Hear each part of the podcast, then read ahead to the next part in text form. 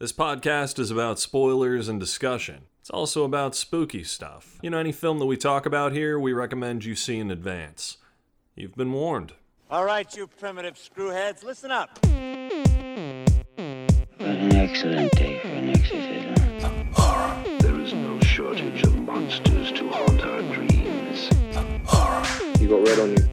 They're coming to get you, Barbara. Horror.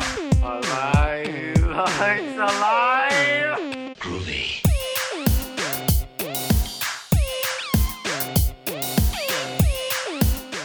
Hello, everyone, and welcome to another brand new episode of Oh, the Horror. It's a horror movie podcast where we take a look at classic and modern horror films from an expert and a newcomer's perspective.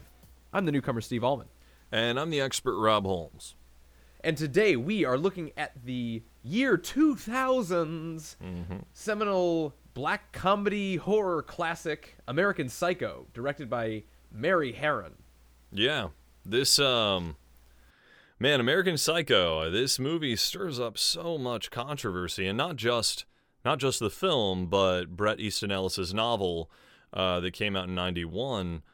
Man, people, so many death threats, so many death threats, so many boycotts.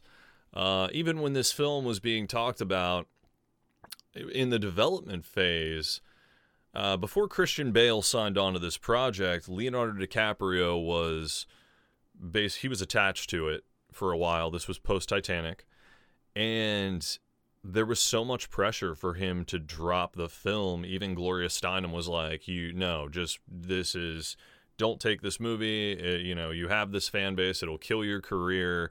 And that that was kind of what went around with everybody is that don't take this movie; it will kill your career.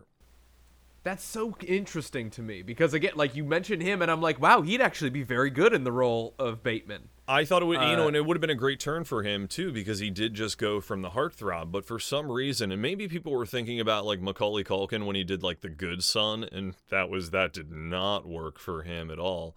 You look at it now, and you're like, that's kind of cool, but at the time, it, it it didn't work, and I think they were worried about that. Uh, but Christian Bale ends up taking this role, is also told, you know, this will kill your career, and he he doesn't care. He does it anyway and this movie pretty much made his career. This this catapulted him to that whole new level where people didn't know. They're like, "Oh, that guy from Newsies or The Land of Faraway." Yeah, not many people know that one.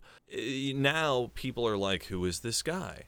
And yeah, no, then, this, this I can easily see that this kind of put him on the map for absolutely man. kind of like, being the out there uh, auteur actor that really sinks himself into a role and goes for it 100%. Uh, yeah, because I like to me the the role is synonymous with Christian Bale and it's again the thing that more or less made him and now I think about like what Leonardo DiCaprio was coming down the pipeline after like in the early 2000s like Catch Me If You Can would have been the thing that kind of broke him for me uh, in 2002 and now that I'm thinking about like okay well he doesn't need any help being Leonardo DiCaprio but for yeah, Christian but Bale think, this was know, the let- thing that yeah, made this this definitely made him. DiCaprio was fine without it. You know? yeah, no, he was he was Uh, gonna be he was gonna be Leonardo DiCaprio anyway. But I can't imagine Christian Bale without this movie. Yeah, I, I, mean, I this, really this can't. is this is his iconic role when people think of iconic villains uh, and and horror films. Patrick Bateman comes up all the time, you know, and it is everyone does picture Christian Bale as this character, and his portrayal is fantastic. Now, this is a very abridged version of the book. Uh, like, it, it I really mean, does whole- seem like that. It, It- well, it the- very much feels like a book that is Yeah. uh, uh, very dense and nuanced and brings forward a lot of big ideas about like I mean just off the top of my head from watching this for the first time a couple of hours ago like capitalism and greed and uh, debauchery and American excess and it's it's a very like it's very much a satire of a lot of what capitalistic tendencies come from being in America, which is, you know, a lot. And I can see why a lot of this was like uh, if if you listen to our last episode, to me this was one of those movies that was almost ruined by the its presence on a lot of college dorm posters along with Fight Club and The Godfather and all of these things that it was like cultural osmosis of like, oh yeah, this is the edgy out there classic film that a lot of, you know, like early 20s kids latch onto for those edgy ideas. actually, you know what? No, yeah, I, it's it's actually really funny you say that. Just briefly, like the the people you meet in the beginning, like the punk weirdo art friends, basically, uh, the the first meeting, at the first dinner party who you meet, um. That's basically like the people I imagine who love this film in their early Exactly. 20s who are like, no, I really get this film. And it's like, no, man, this is a piss take on all of you guys. So while you think it is something that, that fits in with your edgy, you know, lifestyle, whatever, it's no, it doesn't. It It's a piss take on all of it. So it's it's a piss take on on a lot of things and like he's like there's a great I, completely did not know that a little baby Reese Witherspoon was in this as well uh it's uh when she's Yeah. like why do we need to go to that restaurant and she and he says something to the effect of I want to fit in Yeah, that's that's this movie in general, man. It's a, this whole movie is about like lack of identity. It's about the '80s. It's about excess. It's about how nobody knows. People are faceless. They are nobody. Uh, they don't they don't matter. Everyone confuses everyone for someone else. They only know each other by what they wear, and it's basically what they wear and where they go and eat. You know, it's all status. That's it. Exactly, and they ca- they talk about status. They lavish in talking about status. Of course, there's an like I understand now why that infamous scene where they're just showing each other business cards is so iconic because it's just to, to anybody looking at that, it's the same fucking business card every time. It, it's not like, "Oh though. God, there's the there's when you look at it, when you look at it, really there are differences on every single one of them, and they are the legit differences. It's it's funny because you look at that on how much they care about business cards, but it's the same thing with people bragging about their you know their house if they got an addition or a pool or something like that, or somebody who's bragging about their car. You realize that nothing changes. It's still about status and consumerism. And just when they go out to eat, it's just they want to have reservations. They don't care where. They just want reservations, and it's all about th- the best I'm not place. going anywhere if I don't have a reservation. Like that's insane to hear, and it's it is a it's weird. This movie is so fascinating because again, I I see that like the date that this was released was in the year 2000, but uh, on a technical level. Literally everything about this makes me it look like it was made in the 80s. If you told me this was filmed in the 80s, I'd believe you because of not only like how the camera is placed, but every bit every bit of fashion, every bit of uh like I was still questioning when this movie actually took place until I saw Ronald Reagan on a TV screen. Like it was it, it was that like embedded in its time period and that like just that level of excess in the 80s where Wall Street like douchebags were running everything back then and making money hand over fist and only caring about what was uh like what was the the top level thing to care and brag about to everybody else it's insane Yeah, no, and then when you when you look at it, what it came down to at the end of the day for them was like you saw everybody had to keep this kind of facade during the day. You know, it's like uh, the biggest thing that mattered to them was who could get a reservation at Dorsia. Dorsia is the thing. That is like the the holy grail to them. that's their that's their big white whale Right, exactly. And then the rest of it is every time there are these frustrations going on, that's basically like when you see Patrick acting out and going crazy.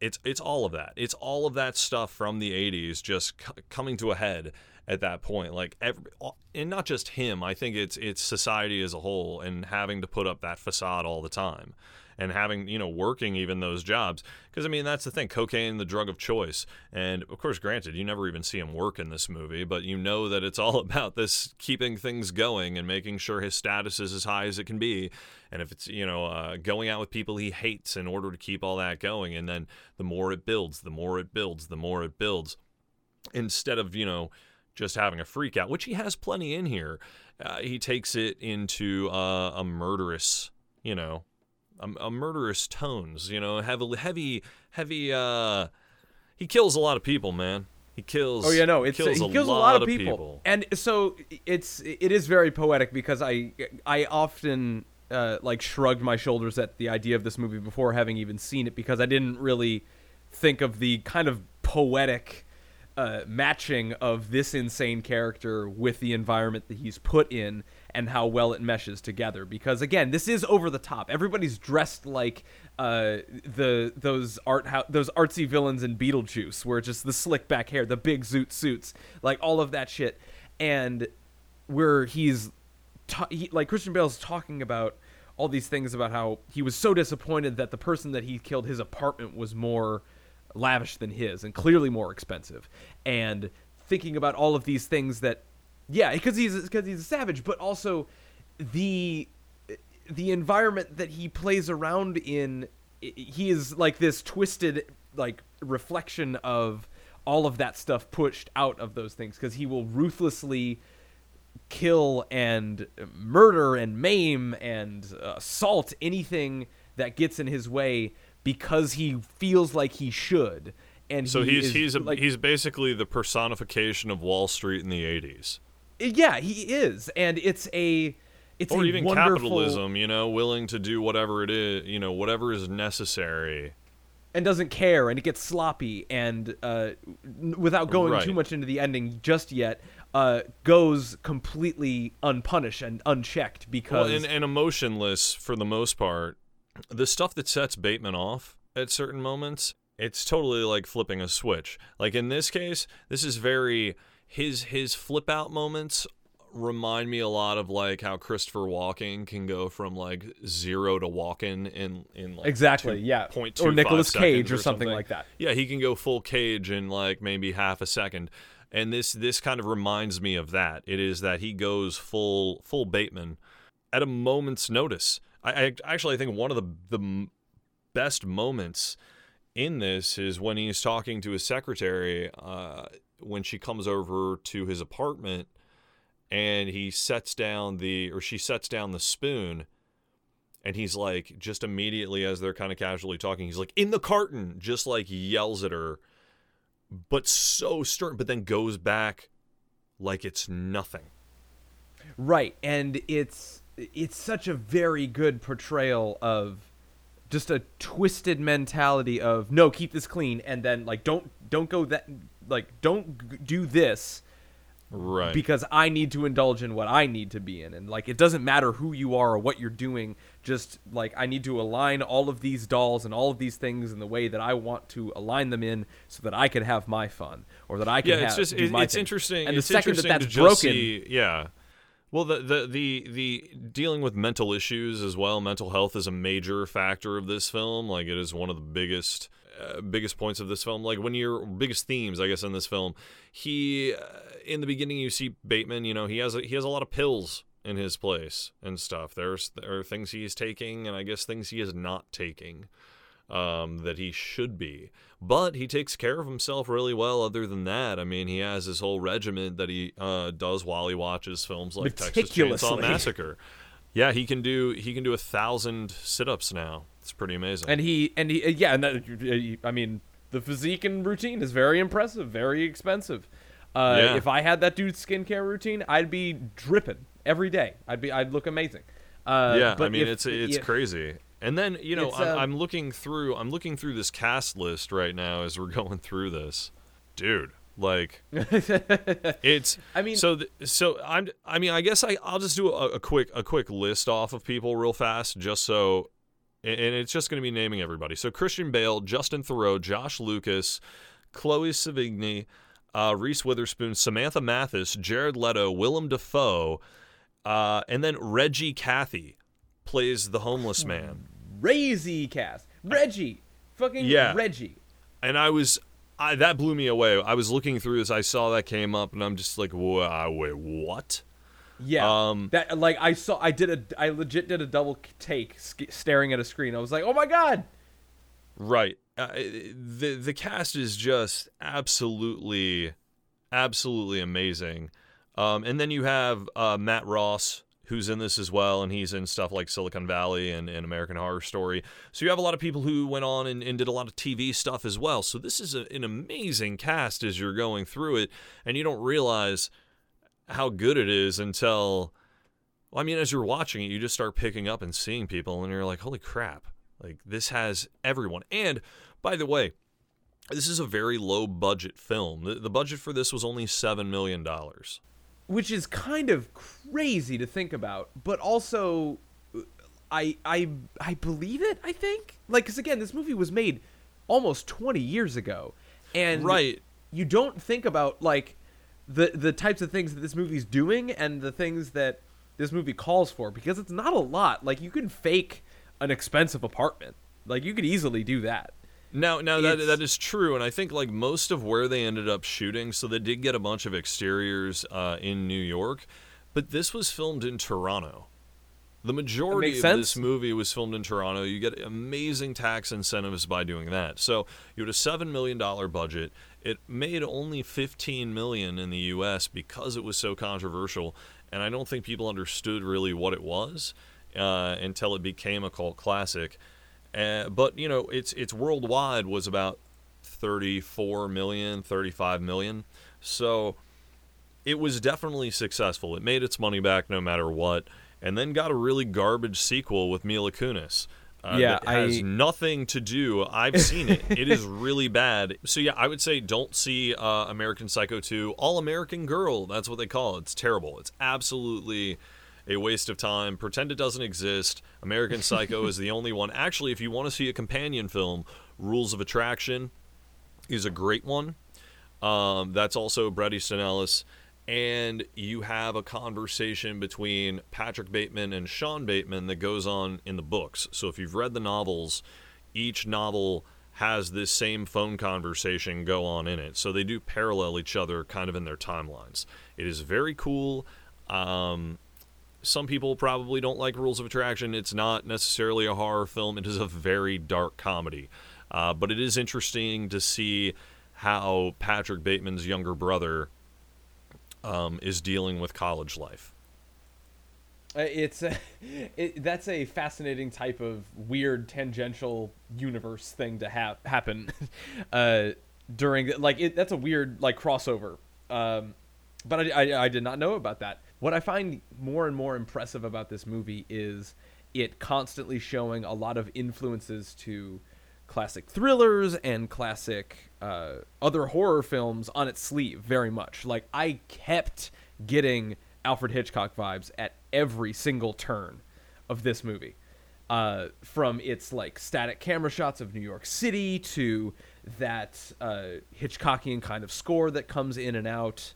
It's uh, it's a very it's it feels kind of like a throwback in a lot of respects, and I mean that as a compliment. No, I mean it definitely has that. It has a throwback feel to it, and it definitely has that. It, it does feel like a movie that was made in the 1980s. Everything about it has that feel. Even some of the camera work in there. It does. It feels older. It feels like a. I don't know why, but it, it's it feels old, older than it should be. Uh, It. I mean, it feels like you could it could fit in with like Bright Lights, Big City, um, or Less Than Zero. Any of those type of films. It it fits in with that very well as being like, oh, I could see this being made at that same time. yeah, Um, I I was I was thoroughly impressed at how convincing that movie is at the time frame that it's made in. Uh, because Yeah. it's it completely like because we keep having this a little weird like disillusionment when there's like oh it's like a period piece but it's shot very artsy and there's like, this weird disconnect where you're like okay well I'm still watching a modern-ish movie because Right. of of the t- of like the way that the camera moves. It, yeah, Uh, because well, it, there's that digital look that you get now that in 2000 you weren't really gonna get. There was, you know, people were doing digital a little bit, but you weren't. Um, film still existed, and that was a very nice thing. Mm-hmm. and and the way not even so much the way that film looked back then but the way that it was shot along with the lighting and the mm-hmm. costumes and everything like it perfectly like it like it genuinely fooled me a couple of times because i was like shouldn't christian bale have been like 13 in the 80s or something right like that. right. No and that's and like, that's exactly why this is such a good film and extremely underrated when it came out um, th- apparently this movie was also nc-17 originally and had to be uh, cut multiple times in order to get an r which i think honestly i think the only reason that this ended up getting an nc-17 is because of the reputation that american psycho the novel had ahead of time if Mm-hmm. It did have copious amounts of sex in in the film. Yeah, but which the- I think sex- for the, the time would have been. the sex wasn't the issue. It was the violence that was the issue. The sex, if you look at how it's done, you're not really seeing much going on. You see some nudity, but you're not seeing as much as you would expect to be seeing in a movie. Like there's sex scenes in romantic films are way more gratuitous than what you're getting in American Psycho. I suppose you're you're right.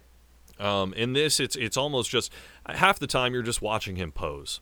Really, Yeah. you get close-ups Which of him hilarious, flexing, by the way. which is and it's it's amazing to show the vanity of it. It's like he doesn't care. This is all a vanity thing. It's all about him. Yeah. Uh, and then the other issue when this movie came out was Mary Herron was the director, and as we know now, you know it's still an issue. People are still having issues with there being female directors, um, especially in horror. And it's, with this, I remember when this film was coming out, so much controversy with people saying, "Why are you putting a female director in there? It's going to be absolutely terrible." And I'm like, "That's not true. We've seen like Pet Sematary. Mm-hmm. a- the original is great, you know, That's and a there's a lo- horrible argument to make. it's an absolutely terrible argument to make, which in this is proof right there that this is a fantastic film.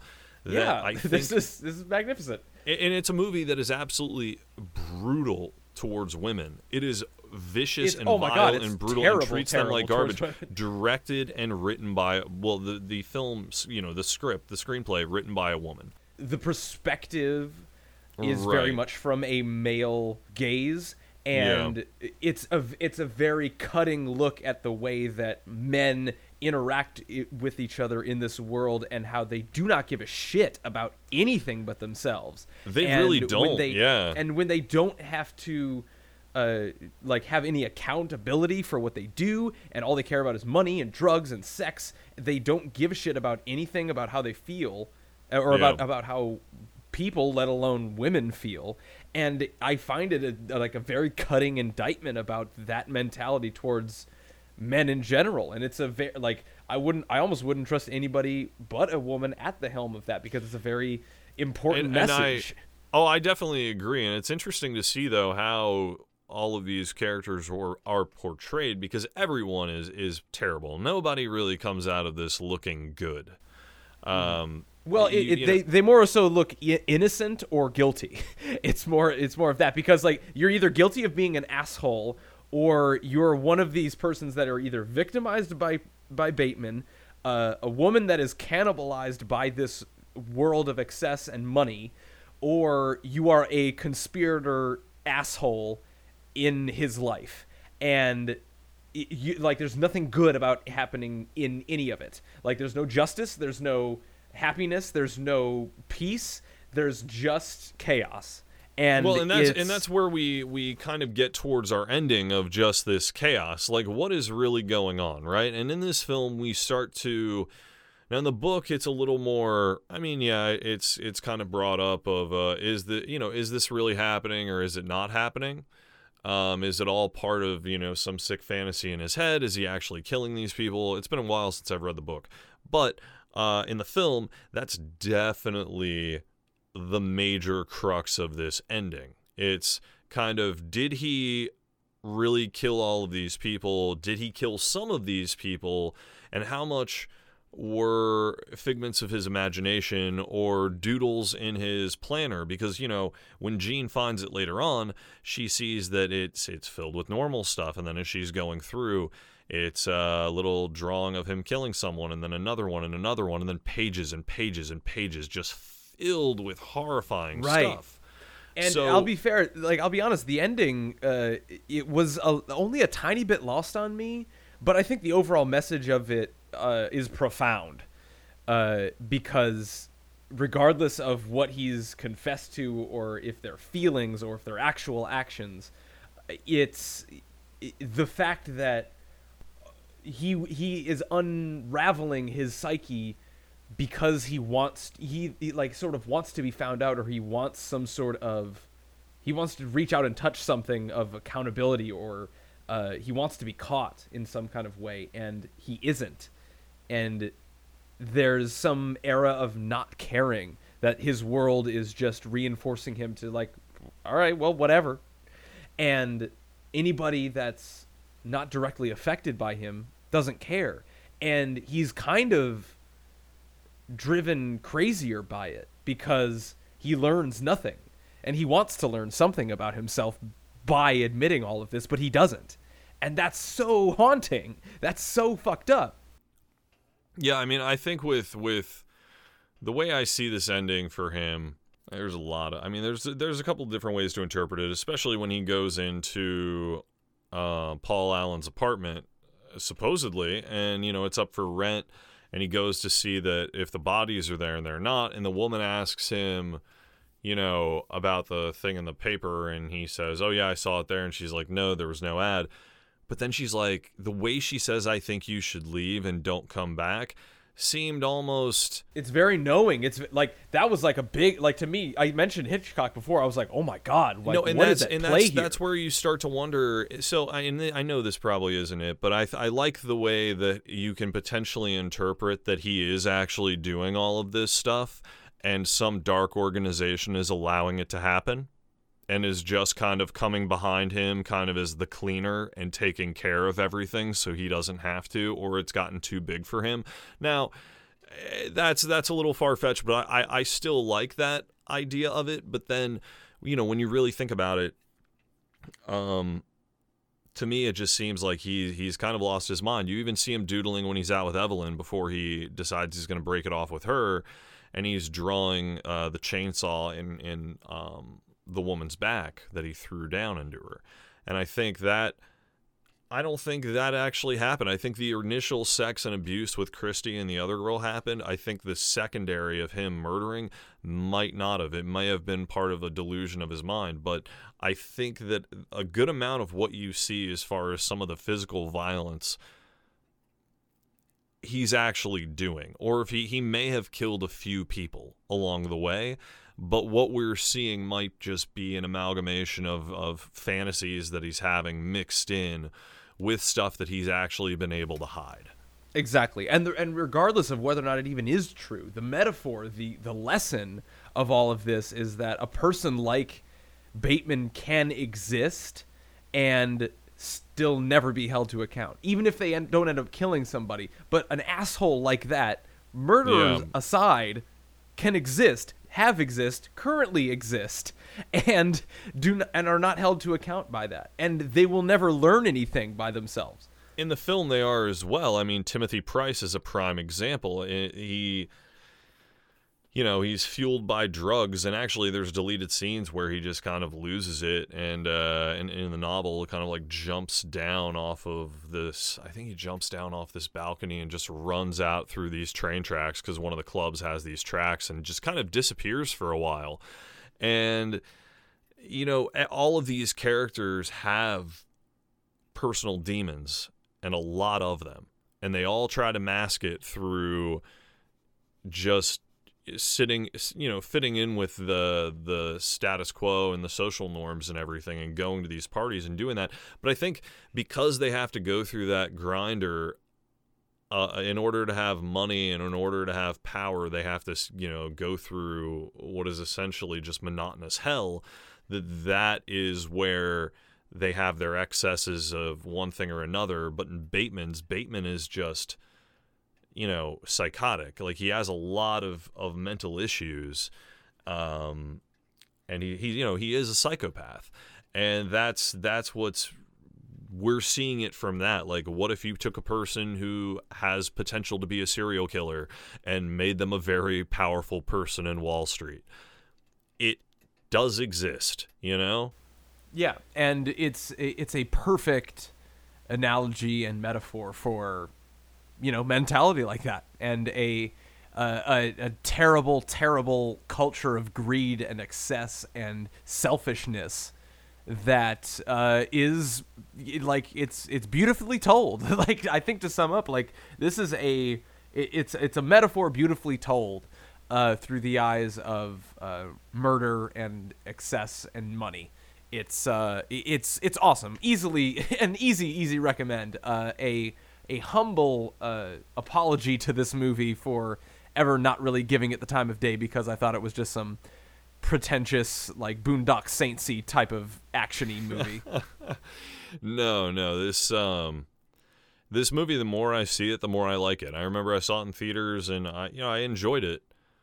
Um, but I, I kind of wanted a little more out of it knowing the source material. But now going back watching it, you know, I've seen it plenty of times over the years, but each time I appreciate it more and more for what it is and what Mary Harron was able to uh, to tell. You know, it was solid, man, and especially the fact that this movie even exists because it was very Oh, yeah, difficult absolutely. for it to even get made. So for it to be number one made and be as good as it is and career defining as it is, that's awesome. Highly recommend for me. Absolutely, same as my same as me. Uh, could not have been more uh, pleasantly surprised by uh, by a movie like this. Uh, absolutely worth your time, and uh, you know maybe don't put the poster up on your wall because you know I'm in my late twenties and I don't need to do that anymore. But uh, worth your time nonetheless. But that's gonna do it for us this week. What are we gonna be doing next week, Rob? So we're gonna we're gonna do kind of more of a VHS classic, I guess, um, just because not a lot of people talk about this movie. It is the Jill Schoelen 1991 classic, Popcorn. Oh, you told me about this, and I'm like really excited to actually break into it because I, I took one look at the poster before we were started recording, and I'm like, Yeah. all right, I'm in, I'm into this, I'm into this. Yeah, so for people who haven't seen it, little synopsis it is uh, about a killer who starts hunting down teenagers at a horror movie marathon that they've put on at a theater that is closing down. Um, and it's like 1950s style films with all the gags and everything that they used to do. It's awesome. Uh, it's a whole lot of fun. So you should check it out before the next episode because we are going to go very spoiler heavy into it. Very much so. And thank you guys so much for listening. Rob, why don't you tell us where we can be found online, and we'll get out of here. Well, you can uh, find us on our website at ohthehorrorcast.com. You can also find our podcast anywhere that you download podcasts. So iTunes, Stitcher, Google Play, all of those other ones. Uh, we are All of the there. other and ones. then on most social media, we are at Oh the Horror Cast. Some of it is at Holmes Invasion. Right off, I don't really know specifically which ones are which, but you'll find us. You will. You absolutely will. But thank you guys again so much for hanging out with us and supporting the show. We've been having another great month thanks to you guys, Yeah. and we can't wait to be having more. So, until next time, I'm Steve Allman, And I'm Rob Holmes. and we'll see you guys next time.